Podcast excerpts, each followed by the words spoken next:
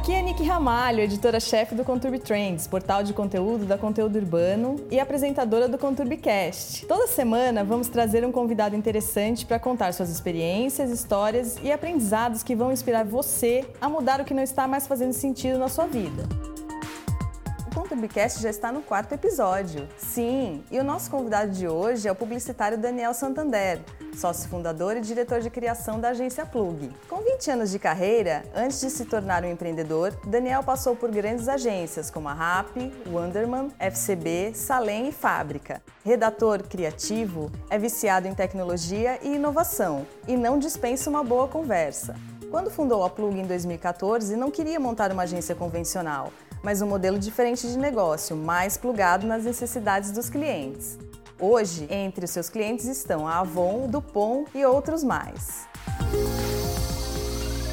Bem-vindo ao nosso podcast, Daniel. Um prazer te receber aqui. Prazer é meu. Daniel, você é publicitário de criação, né? Sou. É, conta um pouco da sua trajetória, das suas experiências em grandes agências e depois me conta porque você fundou a Plug. Legal. É, comecei há 20 anos, estou né? fazendo 20, 20 anos de carreira esse ano. E lá atrás, eu sempre gosto de falar, né? Porque a gente está agora, tipo, a agência cresceu, a gente tem muita gente nova no mercado.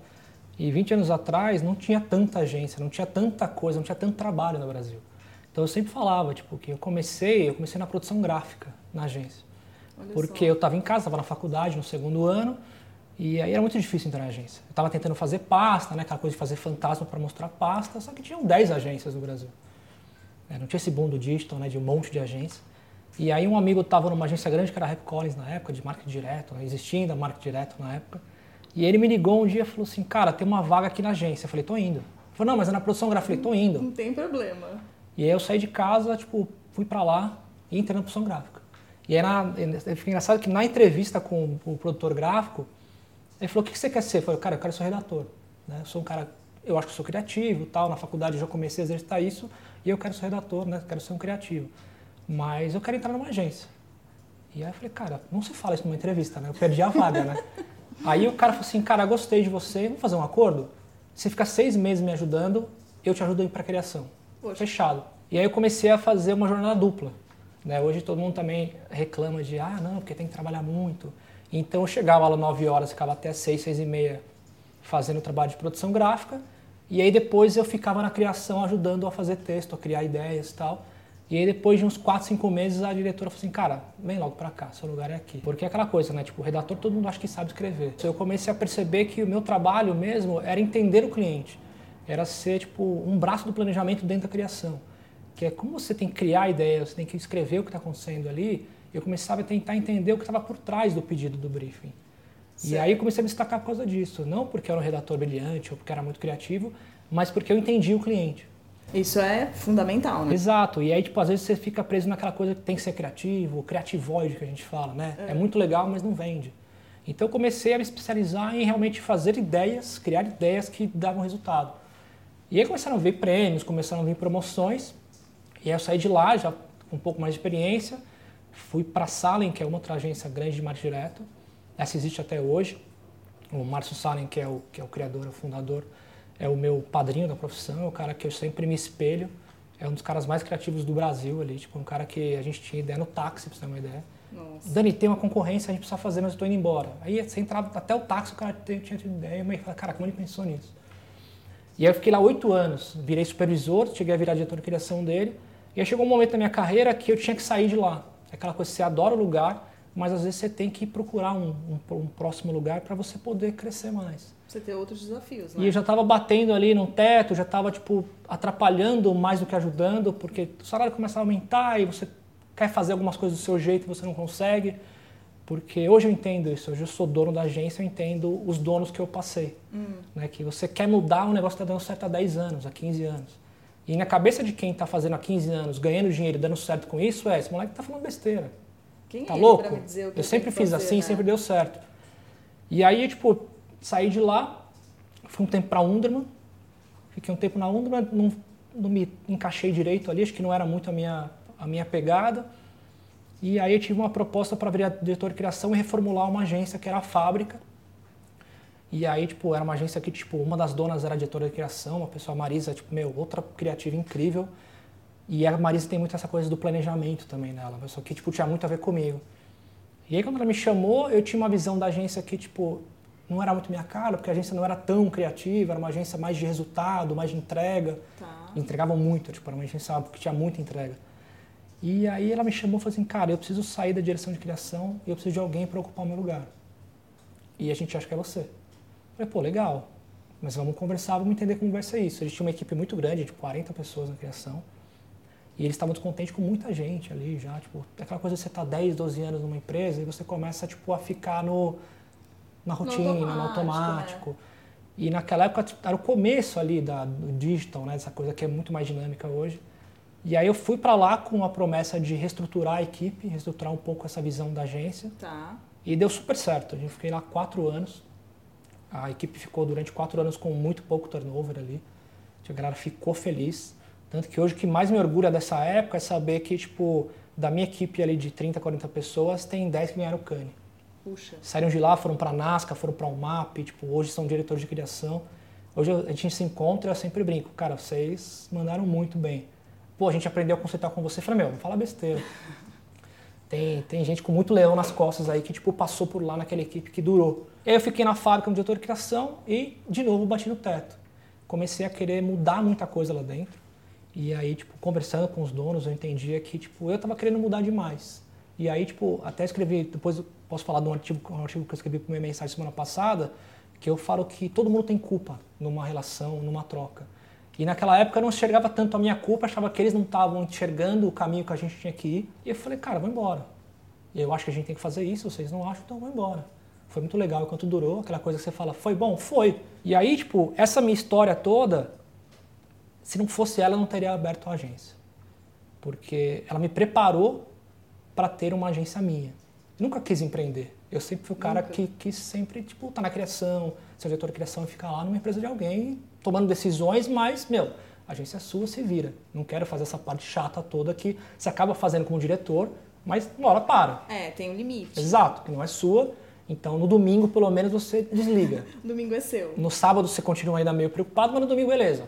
A agência não é minha, não tem que pagar salário amanhã. E aí, eu saí de lá para tirar um ano sabático. Minha ideia era fazer, fazer um sabático, acho que um, três meses estava bom, um sabático inteiro acho que eu nem ia conseguir. Você vai ver que eu sou um cara que tipo, não consigo ficar parado. E eu saí de lá para descansar um pouco, que tinham sido né, 16 anos aí bem puxados. E aí eu cheguei em casa, falei, pô, legal, vou jogar videogame. Né? Tipo, liguei meu Playstation 2 na época, 3. Comecei a jogar, meu celular tocou. Era uma das diretoras do HSBC, que era a conta que eu atendia lá. Como assim você vai sair? Ih. Eu falei, meu, eu vou sair, a gente tá com pensamentos diferentes e tal. Pra onde você vai? Eu falei, não, não vou para lugar nenhum, estou em casa, quero descansar um pouco tal. E aí eu tinha um projeto na época, eu comecei a desenhar no final dessa, dessa experiência na, na agência, que estava acontecendo muito lá fora, de consultorias criativas, né, que nos Estados Unidos acontece até hoje. Pô, eu queria fazer uma consultoria criativa que seria eu, né, uma consultoria criativa barra estratégica, que eu ia pegar pequenos clientes, médios clientes ou grandes clientes uma pequena parte e entregar projetos. Assim, criar manifesto, criar o conceito, to, faz com quem você quiser. Sim. Isso funciona lá fora. Mas no Brasil nunca funcionou direito. Então eu saí com essa cabeça e eu tinha um, um paperzinho rascunhado que era tipo a plug, que é o que a plug virou hoje. E aí tipo, eu contei para ela, ó, tem um projeto meu que eu quero prestar consultoria, tanto criativa como estratégica, para né, alguns projetos menores.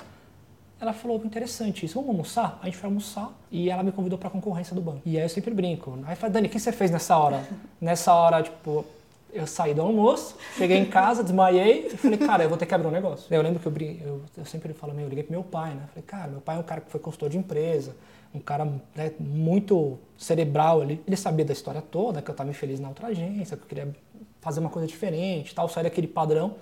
Aí eu falei, pai, vamos Salles, querem que eu entre na concorrência. Não sei o que eu faço. Aí ele falou, algum escritório. Eu falei, é, né? Aí eu falei, cara, vou ter que ter um negócio. E aí essa, essa minha dualidade de querer ter um negócio e não querer, hum. ela me persegue até hoje. Sério? Aí eu fundei a Plug em 2014, tinha um sócio na época, na verdade, eu trouxe um cara que era meu supervisor na agência, que era o meu braço direito de direção de arte, falei, cara, você sempre quis empreender, vem comigo. Então a Plug nasceu por causa desse convite do HSBC, lá em 2014, e a gente ganhou uma parte da concorrência. Então a gente entrou na concorrência para ganhar, para fazer uma parte do, dos produtos e serviços que eles tinham. Era a previdência privada, poupança. Então cada produtinho tinha uma campanha, tinha uma estratégia. A gente entrou para fazer um. E aí eu já conhecia todo mundo, já tinha um relacionamento bacana. E aí a história começa a se repetir ali, que é, tô no almoço, eu e mais um diretor de arte, que eram três pessoas que tinham na agência. Aí os clientes me ligam assim, Dani, lembra que eram sete produtos que a gente ia fazer, vocês ganharam um? Eu falei, lembro. Você consegue fazer os sete? Eu falei, como assim? Não tinha passado para as outras agências? Então, a gente quer que você faça os sete. Eu falei, cara, você tem quanto tempo para te entregar isso? Eu falei, não tenho equipe. Eu estou em três pessoas. Eu estou com uma equipe para entregar um projeto. Falei, cara, se em uma semana você conseguir se organizar, a gente passa os sete. Aí de novo você volta para a agência, desmaia. Desmaia. E aí fala, vou ter aí que fazer. levanta e fala, não, vamos lá. E aí nessa época a gente começou a ver, tipo, e eu comecei a descobrir uma veia que eu não sabia que eu tinha, que era de empreender mesmo, de fazer acontecer. Porque eu sempre fazia acontecer com uma estrutura, né? Com Claro. 40 pessoas numa equipe, com 30 pessoas numa equipe, é fácil resolver. Muito. E aí eu me vi numa situação que eu tinha que entregar sete projetos grandes em três pessoas. E aí você começa a ligar para todo mundo. Cara, preciso de você, preciso de você, preciso de você. E eu lembro que tipo, eu sentei, eu só consigo criar com papel e canetão. Se você não me der isso, eu não crio. Eu falo, se a, se a Stabilo falir, eu não crio mais nada. Eu sentei, comecei a rabiscar, É. Aí pensei em um, pensei em outro, falei, cara, eu preciso de cinco pessoas. Comecei a ligar para as pessoas que estavam, tipo, em agência. Pô, você tá na agência? Pô, tô fazendo freela, meu, vem pra cá, vem pra cá. Depois de duas semanas, a gente entregou sete, foi super bem. E aí, tipo, o relacionamento começou a crescer. Depois de, acho que, oito meses, a gente foi chamado para fechar um FII com o HSBC, para ser agência mesmo, para ter uma recorrência. E a gente ficou até eles serem vendidos para o Bradesco. A gente já sabia na época que seria Que ia teria uma transação. E aquela coisa, eu nunca quis ter uma empresa, nunca quis ter uma agência, nunca quis ter um negócio meu. Aí você pega um gostinho por aquilo. Pô, legal, funciona, é Tá bacana. certo. Mas tem todo o perrengue também que ninguém fala, que é tipo, você tem que pagar salário, às vezes o seu não vem, né? Ninguém pensa na hora de empreender. Hoje está muito na moda falar que eu sou empreendedor, que eu vou fazer uma startup. Mas a verdade é que tem que se preparar, tem que estar preparado para isso. Você tem que saber que tem fluxo de caixa. Você tem que saber o que é um fluxo de caixa, que ninguém sabe. Primeiramente. Exato. Você tem que saber que o cliente vai te pagar em 120 dias. E as Né? pessoas têm com você e as outras E você paga mensalmente. É, você Não tem, tem- contas pra pagar. Você não vai pagar salário a cada 120 dias. Não. E aí eu comecei a ver que, pô, legal, tem uma parte chata, mas tem uma parte legal. Aí o banco foi vendido oficialmente. A gente já sabia ali que ia acontecer, a hora foi vendido. Então, outubro acaba a nossa, o nosso contrato. Acabava mesmo o contrato em outubro e acaba, tipo, o banco acaba. Eles indicaram a gente para o Bradesco na época. Ó, a gente pode indicar um fornecedor para continuar, mas aí naquele papo franco, cara, não vai ser automático. Não vai, Claro. tipo, assinar no dia seguinte e vamos continuar. Falei, legal. Na 2015, 16 ali, tipo, tava, o mercado tava muito ruim. né? O Brasil tava, muito O Brasil ruim. tava ruim mesmo. E a gente começou a tentar prospectar, trazer mais gente, mas tinha aquele, aquele problema. Ser pequeno não era tão legal ainda. As pessoas ainda, os clientes ainda queriam agências grandes. Né? Quantas pessoas a gente tem? Cinco. Hum, Não sei, sabe? Não Onde é o prédio de vocês? Não, é uma salinha ali de 50 metros. Então já olhava com uma coisa estranha. O jogo mudou. Hoje, cada vez mais, as, as empresas dão valor para as empresas menores. Porque elas são baseadas numa. Primeiro, elas nasceram numa época diferente, já nasceram digitais. Sim. E já nasceram baseadas num tripé que é entrega, entrega e entrega. Entrega. Não é mais mídia, tipo, honorários de não sei o que lá. Não tem mais isso. Né? Tipo, as grandes agências começaram a, a juntar, a fundir e a quebrar por causa de mídia. E aí, nessa época que a gente estava com a HSBC, vendendo para o Bradesco, a gente não tinha mais cliente. A gente tinha tipo, dois clientes pequenininhos, que ajudavam nas contas do dia a dia ali. Mas não ia manter cinco, seis pessoas ali na agência nunca. Difícil. E aí minha cabeça era, nunca quis empreender, nunca quis ter um negócio. Tipo, aconteceu de eu ter um negócio que eu tive que abraçar. Que é aquilo que você fala, meu, é a chance que você alguém tá te dando, sabe? Tipo, sou espírita, mas acredito muito em energia. Tipo, alguém ali falou, cara, vai, É a sua vez. é pra você. Abraça e vai. Então a gente tava indo bem, mas aí o banco foi vendido. Eu falei, cara, se a gente não conseguir nada até o final do contrato, a gente vai fechar a portinha e vai voltar pro mercado. Vai Vai, trabalhar. Nunca tive medo de trabalhar. E aí a gente começou a ver o que estava acontecendo no mercado e tal. Aí tinha um amigo nosso que estava fazendo tipo, um novos negócios pra gente, procurando cliente. Aí ele falou, pô, tô falando com a diretora da Avon. Pô, que legal, né? A Avon é gigantesca, né? Eles estão precisando de agência. Eu falei, que bacana. Eu falei de vocês, ela adorou a ideia, o conceito da agência e tal. E vai convidar vocês para a concorrência. Eu falei, pô, que legal. Ufa. Aí na época, tipo, a minha esposa trabalha comigo, lá, lá em 2017, 16, eu chamei ela para trabalhar comigo. Ela estava em agência, também sempre foi atendimento de agência, estava meio de saco cheio daquele ritmo de agência. Eu falei, meu, vem me ajudar. Porque eu sou o cara, tipo, de criação eu fazia os orçamentos no InDesign. Tipo, não tinha Excel na agência. Até ela chegar não tinha Excel. Porque eu sou o cara que não gosta de abrir Excel. Hoje eu aprendi, tem, tem que aprender, tem que aprender né? Aqui a gente né? fala de empreendedor, você tem que aprender, tem que gostar. Mas na época eu era criativo porque eu queria ser criativo, não queria fazer Excel. E aí falei, ó, vai você na, na, na concorrência, podia ir uma pessoa por agência só, vai você, para mostrar que a gente também tem mulheres aqui dentro, né? Tipo, claro. falando de empoderamento feminino, vamos também vamos fazer mulher, isso acontecer. Né? Aí eu tava na agência tal, ela voltou. Então, Dani, eles querem trocar seis, sete agências por uma. É concorrência para isso. Porque se tem muita coisa picada, eles querem aglutinar tudo num lugar só. Eu falei, ferrou, né? A gente tinha seis, cinco pessoas. Eu falei, imagina. É uma agência para cada pessoa. Exato, mas beleza, vamos fazer. Li o pitch, né? Da concorrência, bacana. Vamos fazer. Aí cheguei lá no criativo, proposta técnica. Aí falou assim: após a apresentação, faremos uma visita técnica nas agências para conhecer a estrutura. Meu Deus. Aí eu falei: ah, acabou. Não vamos nem participar. Perdi. Eu falei: não vamos nem participar. A gente vai fazer, pode fazer um trabalho incrível, mas vai chegar aqui, quer trocar sete por um, vai ter cinco pessoas, ninguém é maluco. Né? Aí fui para casa, tá, falei: ah, meu, não vamos nem entrar. Não era para ser. Aí dormi, acordei, aquela coisa que você dorme, né? Bota é, as ideias de molho. Esfria. Aí acordei e falei, quer saber? Vamos fazer isso aí. Vamos criar, vamos fazer do nosso jeito, com, nossa, com, com o nosso tesão de sempre ali, com a nossa, nossa visão do que é a propaganda hoje, naquela época. A gente apresentou, foi incrível. Tipo, a gente chorou na reunião. Nossa. Eu brinco até, com, até hoje com ela que a gente levou um, um conceito novo que tipo, era meio óbvio, uhum. só que ninguém nunca tinha visto, que era a Eva, que tem a Avon, tem a, o programa executivo de vendas Avon, que são as revendedoras tal. E aí, tipo, você pegando os capitulares da Eva. Eva, a primeira mulher, aquela coisa, né, o empoderamento máximo. Aí na reunião eu até falei, gente, a gente trouxe aqui uma coisa que vocês devem ter visto já. A gente colocou Eva, ela começou a chorar. Cara, que incrível isso. Eu falei, nunca ninguém pensou? Falou, não. Eu falei, nossa. Nossa, olha só. Aí eu falei, não, a gente tem chance. Fomos hum. bem, a gente foi super bem. E aí, tipo, voltei no carro. Tinha carro na época ainda, né? Você não, tinha, não andava de Uber, era carro mesmo. Que é um carro. E aí, na, meu, e a visita técnica, meu? E na época a gente tinha muito relacionamento com, com uma empresa que faz promotores e tal, por causa de HSBC, que a gente fazia muito de ação em agência. Falei, cara, a gente liga pra Marina e contrata uns 10 promotores. Põe lá na agência com o computador e deixa os caras trabalhando lá. Vamos botar figurante nisso aí. Figurante. Então, assim, quando eles vêm, ah, vem quem tá aqui vem, bota os caras lá. O que, que, eles vão fazer, Dani? Sei lá, vão ficar lá no computador, no Facebook. e aí acabou acontecendo que não rolou a visita é. e a gente ganhou a conta. Aí depois eles foram na agência, gente falou, a gente, a gente é menor. A gente tinha falado na reunião que a gente era menor, que era um modelo novo de agência, que a gente tinha dois anos. A gente ganhou a conta e a história da agência mudou completamente. Na, na história da Plug, eu fiz muita coisa errada. Nunca fui empresário, nunca tive nunca fiz curso para isso. Hoje eu estudo muito mais do que naquela época. Sim. Mas foi muita coisa errada. Você mas sim. Nessa, né? Exato. Mas muita gente que passou por ali, às vezes, quer culpar quem está do outro lado, pelo simples fato de culpar o outro lado. Assim, você, você desempenhou o seu papel direito, você se esforçou para aquilo, você estava com tesão daquilo. E eu sempre falo, tipo, Dani, qual que é a palavra que define a plug para você? Aí você pensa, não, é sororidade, é empenho, força. Não é. A palavra é tesão. Tipo, eu tenho a plug hoje porque eu tenho tesão por propaganda, por comunicação. Se eu não tivesse isso, eu teria fechado. Então, Daniel, a Plug traz esse novo conceito de relacionamento mais próximo e mais honesto com os clientes. Sim. Me explica isso. Antigamente, antes, onde você tinha trabalhado, você via que era diferente, era o contrário disso?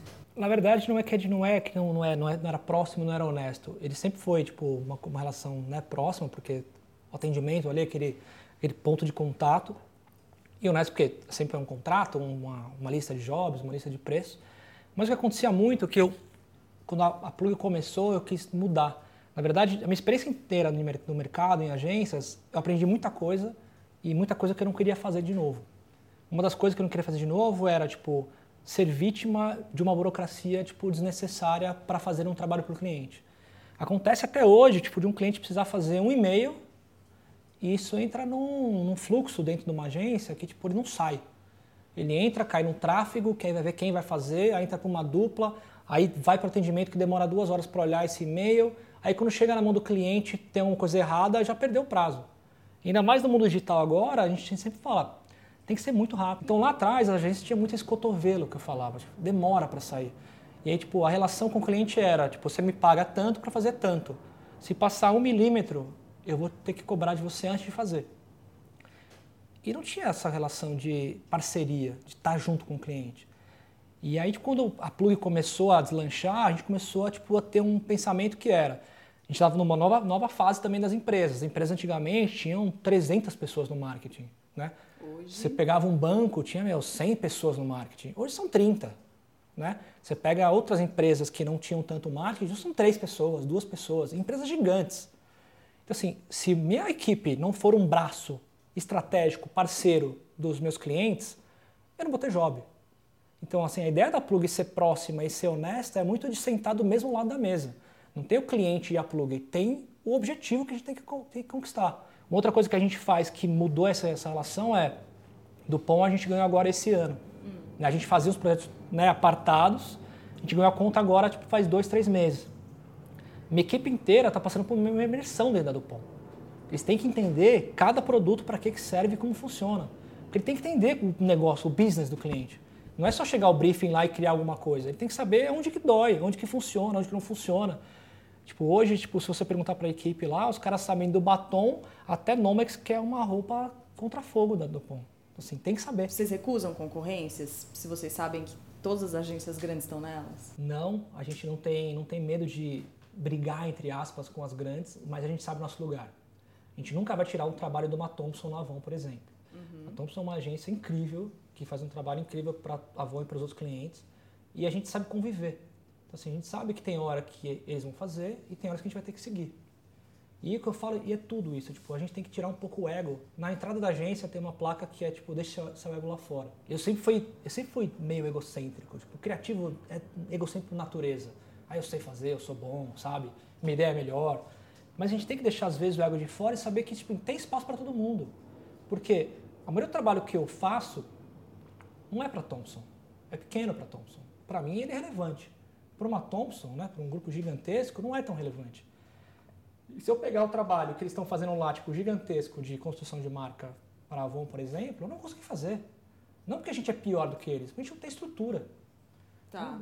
A gente tem que saber conviver. E, assim, o que a gente conseguiu fazer nesses cinco anos de plug foi sempre conviver muito bem com as agências mães das contas. A gente fala, tem a agência mãe da conta e tem a gente também. Né? A gente brinca, a gente é a segunda agência. Como funciona a construção de credibilidade com o cliente? O cliente vai te procurar e como ele, você faz ele acreditar que você é agência para ele? Então, isso é, isso é difícil quando você é pequeno. A gente é pequeno ainda, né? Tipo, eu sempre falo, a gente pode falar que a gente é pequeno mais porque a gente já teve três pessoas. A gente tem quase 30, então a gente já é médio. Já é médio. Mas é, é engraçado, porque tudo é baseado em percepção.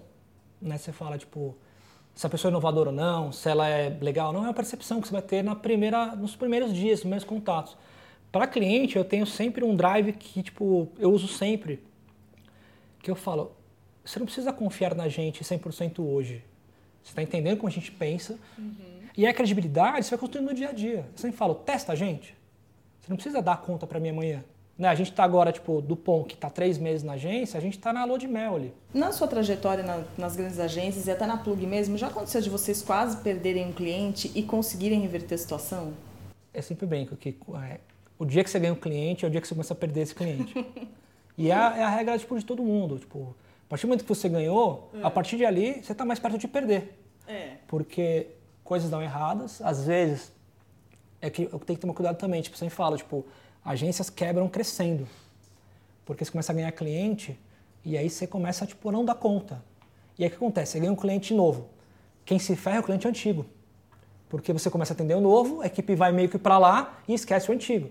E aí você começa a perder esse cara. O que a gente fez na Plug, para não no começo acontecia muito. Né? Tipo, a gente estava lá com três, quatro pessoas, parecia um cliente novo. Não dava para contratar alguém. A gente tinha que ter um tempo ali de entender o que ia acontecer. E aí alguns clientes começaram, o que aconteceu? Né? Mudou a pessoa que está fazendo? Então você tem que ficar esperto. Depois, com, né, um, depois de um ano ali que a gente já estava um pouco mais maduro, eu estava um pouco mais maduro também, começou a entender, cara, entrou um cliente novo, o carro tem que continuar andando. Você tem que plugar ali uma equipe ou plugar ali uma estratégia para não ferrar o que está na, na casa. Tem que falar a verdade sempre. Tem que falar porque depois você se ferra. Assim, não adianta você falar, não, dá para fazer, dá para fazer, dá para entregar. Ah, dá para fazer, um, dá para gravar hoje e entregar amanhã de manhã? Dá, mas cara, não vai ficar bom. A gente vai ter que fazer correndo, vai passar um monte de coisa que a gente não viu. Então eu tenho uma coisa de, cara, fala a verdade. E eu sempre falo na plug que é aprenda a falar o não consciente. Se vai dar merda, você já sabe que vai dar merda por experiência. Fala, cliente, seguinte, o que você está pedindo precisaria de pelo menos dois dias a mais e precisaria de um pouco mais de verba por causa disso, disso, disso. Tem programação, tem uma setagem. Se a gente não fizer desse jeito, vai ficar ruim. E você vai gastar dinheiro todo. E o cliente escuta isso e fala, cara, obrigado. Porque ninguém fala não para cliente. E aí o cara gasta uma grana e fica uma merda o trabalho. Você já aconteceu de cliente pedir cabeça de alguém na plug? Já aconteceu e era minha. Ah, era sua? eu tenho uma coisa que eu fui aprendendo com o tempo também. É. Eu sempre fui o cara que sempre respondeu para todo mundo. Não com, com educação, sempre. Claro. Mas tenho, eu tenho cenas tipo, de carreira sentado com o presidente de uma grande empresa e o cara perguntou eu falei na lata que estava errado. Eu estava falando que o site do cara estava errado. E a sala inteira ficou muda, ficou branca. Eu falei, cara, minha opinião profissional está errado. Por quê? Por causa disso, disso, disso, disso, disso, disso, disso. Eu sei, entendo que é um processo, que nem sempre dá para fazer o, o perfeito, mas... mas... acho que isso está atrapalhando os resultados. Eu lembro que todo mundo me olhava, não, a agência não era minha, é. eu era diretor de criação de outra agência. Uhum. A dona me olhou, faltou me matar com o olho. e aí, tipo, o cara olhou para mim, você tem razão. Aí eu falei, ufa, eu ia perder o emprego. Daniel, quais são as suas fontes de inspiração? para a vida e para o trabalho? Cara, eu sou um cara que eu deveria ler muito mais do que eu leio, né, ler mesmo, mas minha inspiração vem muito de filme principalmente. Né, assisto tudo quanto é filme, quanto é série, quanto é tipo documentário de tudo que você imaginar, desde a, do Alasca até a história do Elon Musk, tipo, tudo eu vejo. Sou um cara, sou viciado no a prova de tudo, sobrevivência, sabe? E aí, tipo, minha inspiração vem das coisas mais bizarras, assim, tipo, eu tô vendo lá um, tava vendo Chernobyl, né? Todo mundo assistindo Chernobyl. E no meio de Chernobyl tem ideia, tipo, pô, isso aí é legal, a gente podia fazer uma coisa diferente pro cliente. Você começa a ter ideia diferente. E podcast também, né? Tipo, eu no começo não, não me pegou no começo podcast. Hum. Porque essa coisa de ser muito dinâmico, tá sempre correndo e tal, eu não parava com o fone no ouvido para ouvir. Tá. Então era um cara que tava ou no YouTube, tipo, vendo né, trechos menores.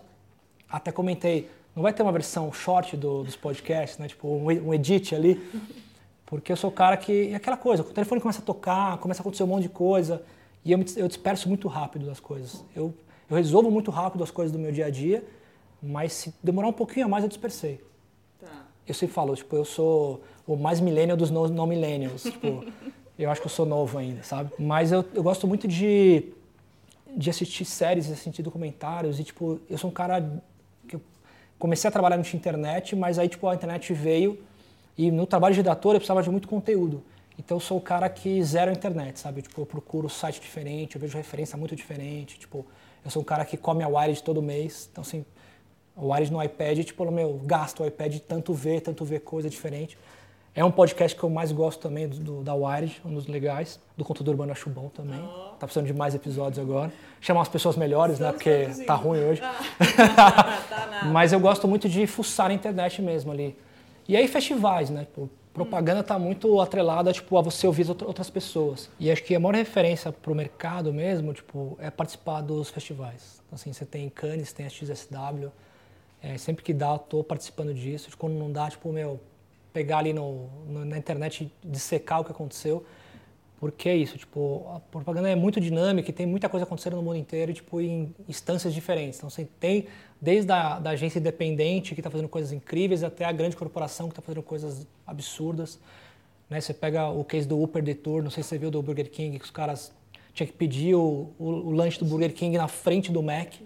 Assim, é incrível, sabe? Isso é uma coisa que, tipo, tá no momento certo, na hora certa, que você vai ter que ter essa inspiração. E aí ler sobre, sobre, sobre o assunto, tipo, uma coisa que eu gosto muito tipo, é de ouvir os outros, os outros donos de agência, né? ouvir as, as grandes pessoas. O pessoal da Crispin, para mim, tipo, eu, eu, sigo os caras tipo, todo dia porque eu quero ouvir o que os caras estão falando.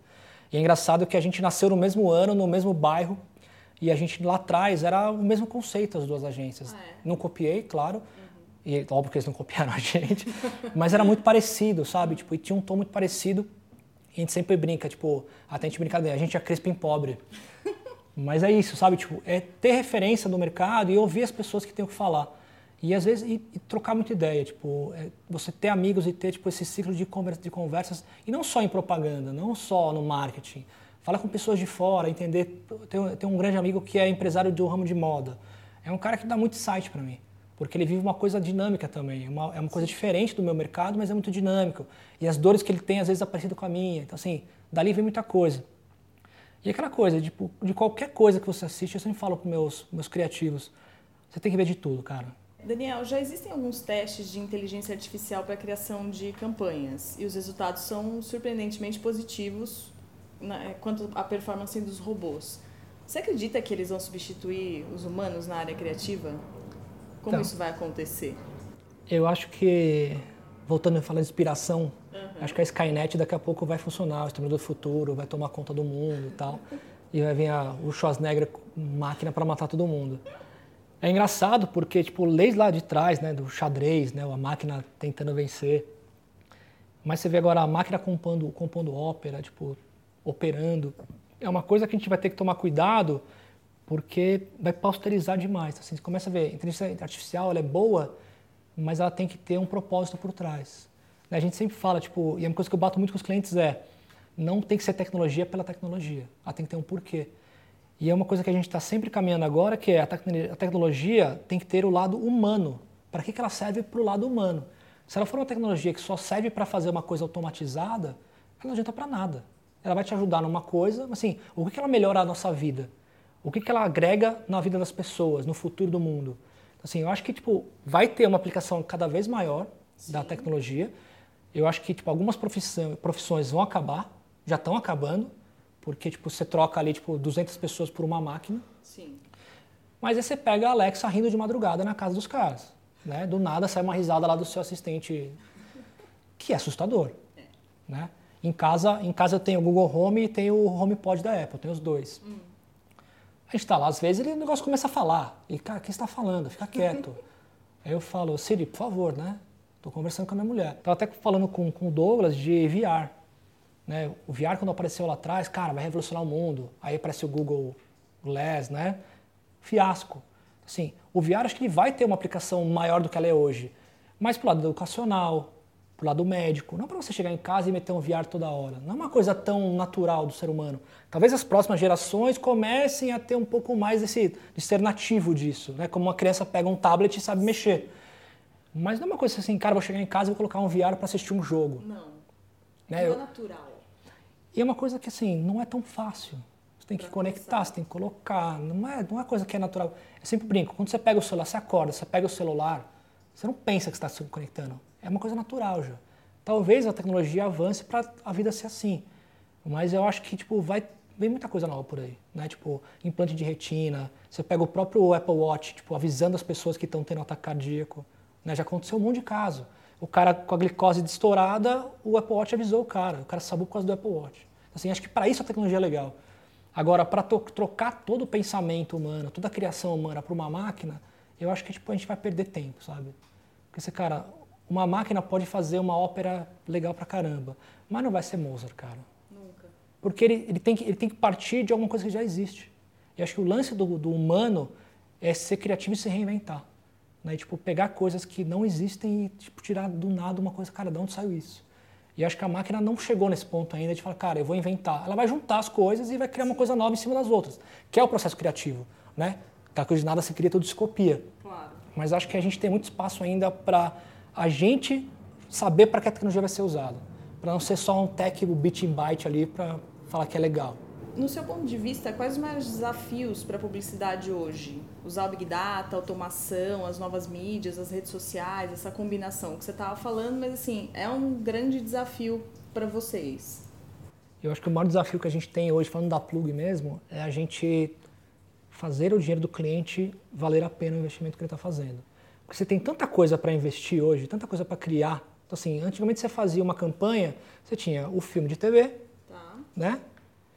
Você tinha o spot de rádio, o impresso e o outdoor. Era isso.